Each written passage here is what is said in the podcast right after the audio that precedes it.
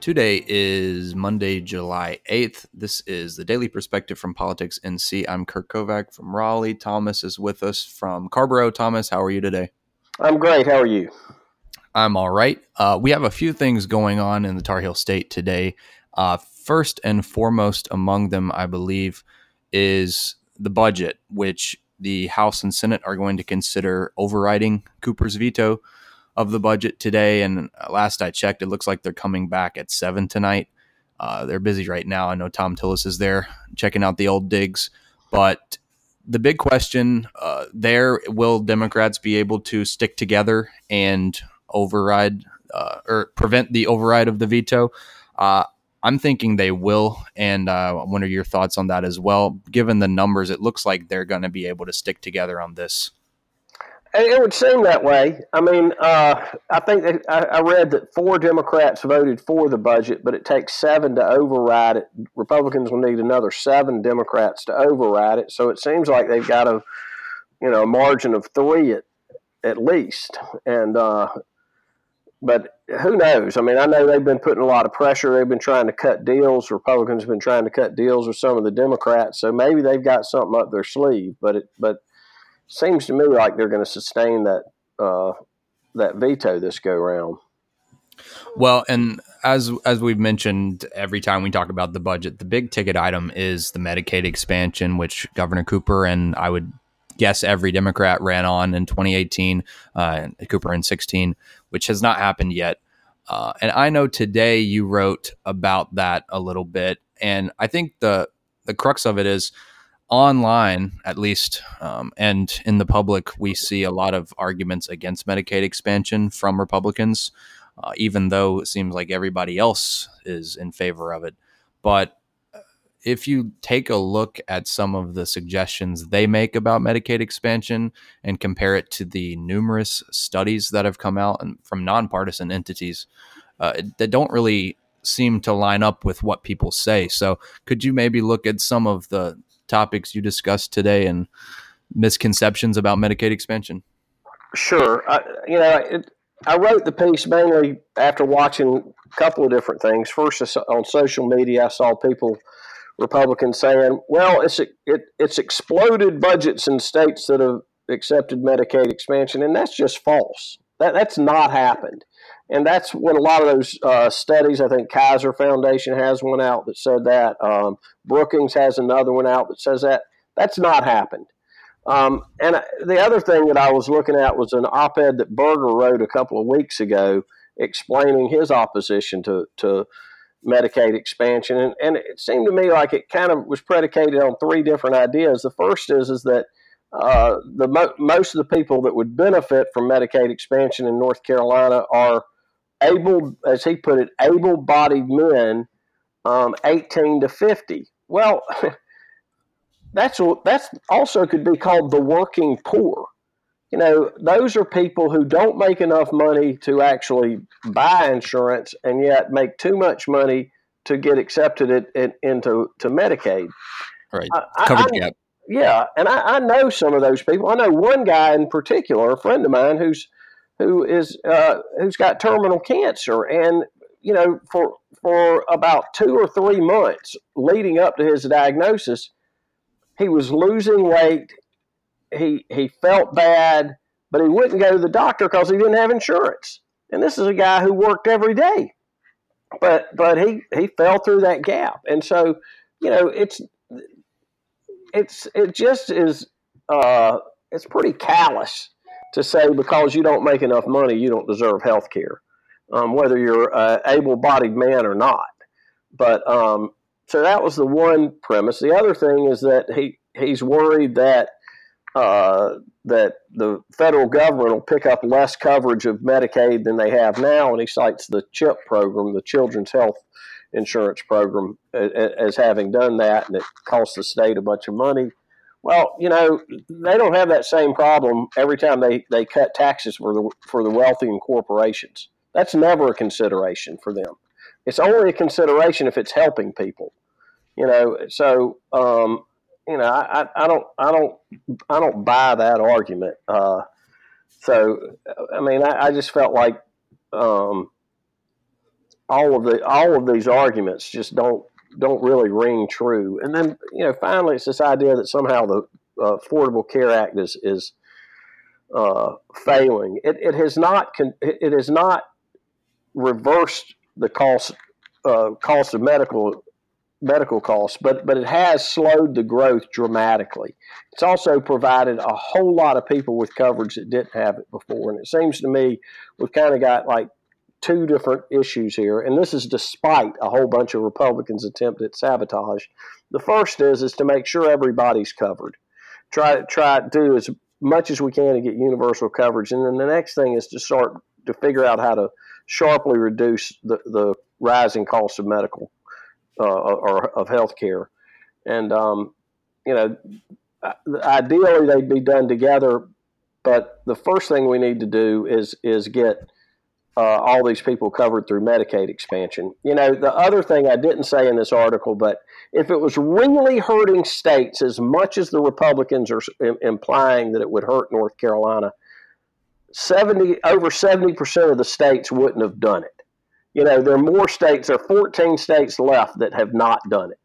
You know, and and uh, a lot of those states are hardcore Republican states, and they did it because it was good for their citizens.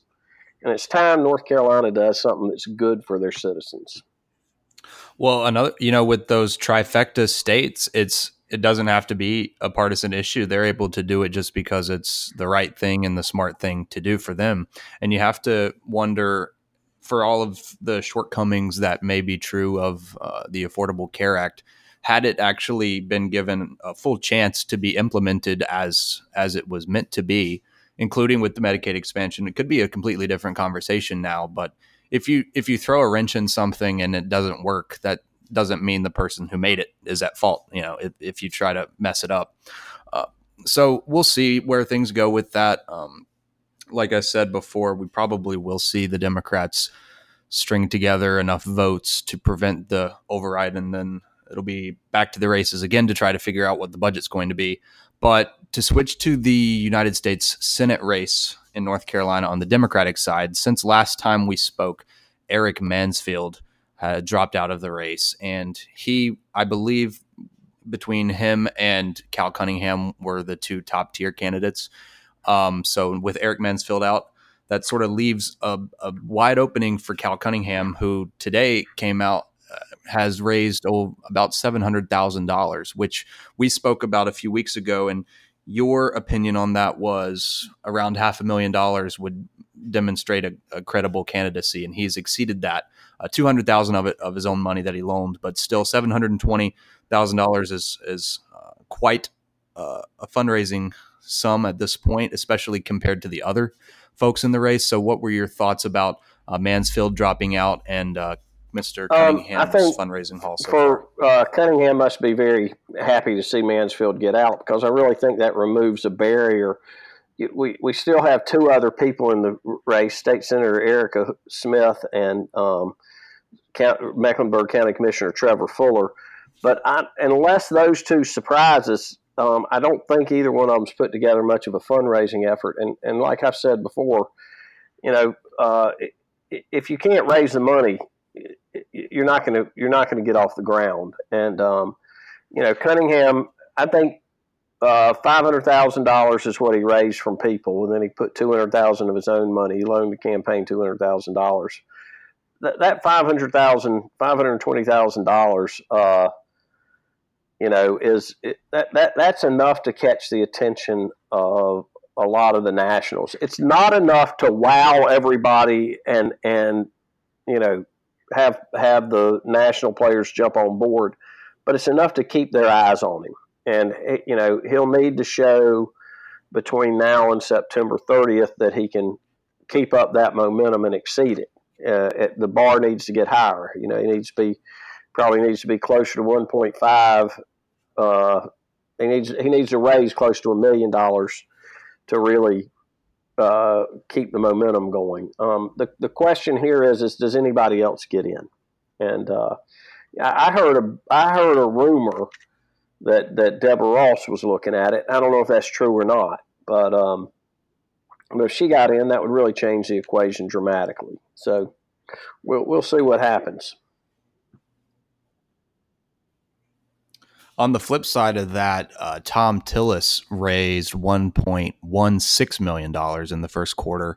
So he still has a primary challenge on his hands, although uh, Mark Meadows choosing not to run definitely makes things easier for him.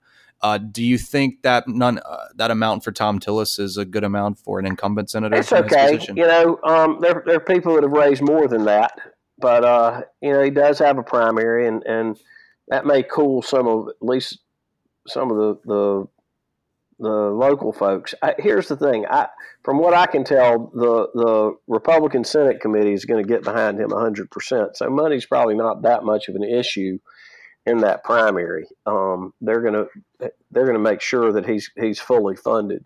The question is is can his opponent uh, Garland Tucker is he either going to put the money in himself or is he going to raise real money? It'll be interesting to see what his numbers show up.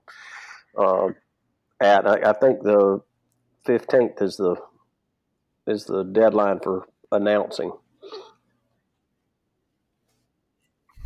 Right. Well, final thought for uh, the Senate campaign there. Jennifer Duffy from Cook Political Report uh, she had the final quote on the News and Observer article and said, The question now for Cunningham is whether it's enough to earn the DSCC's endorsement or whether they will let this play out for another quarter. Do you have any thoughts if DSCC would endorse him at this point or uh, if that would even be ideal?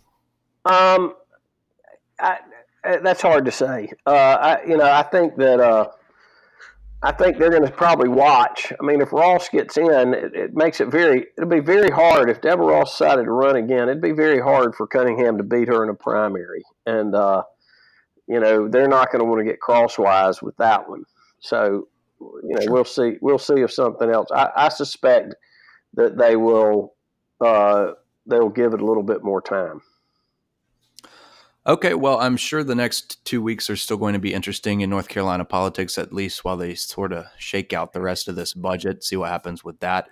Uh, tomorrow, when we talk, we will know the results of that veto override and maybe what North Carolina has coming up for it in the near future. Uh, for Politics NC, I'm Kurt Kovac here with Thomas Mills. Thomas, thanks for taking a minute out of your day. Thank you.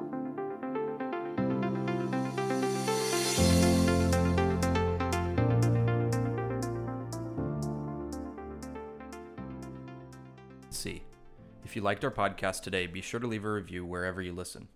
Follow us at PoliticsNC on Twitter and like our page on Facebook. Be sure to visit politicsnc.com to read the articles we discuss each day and where new articles are posted every morning.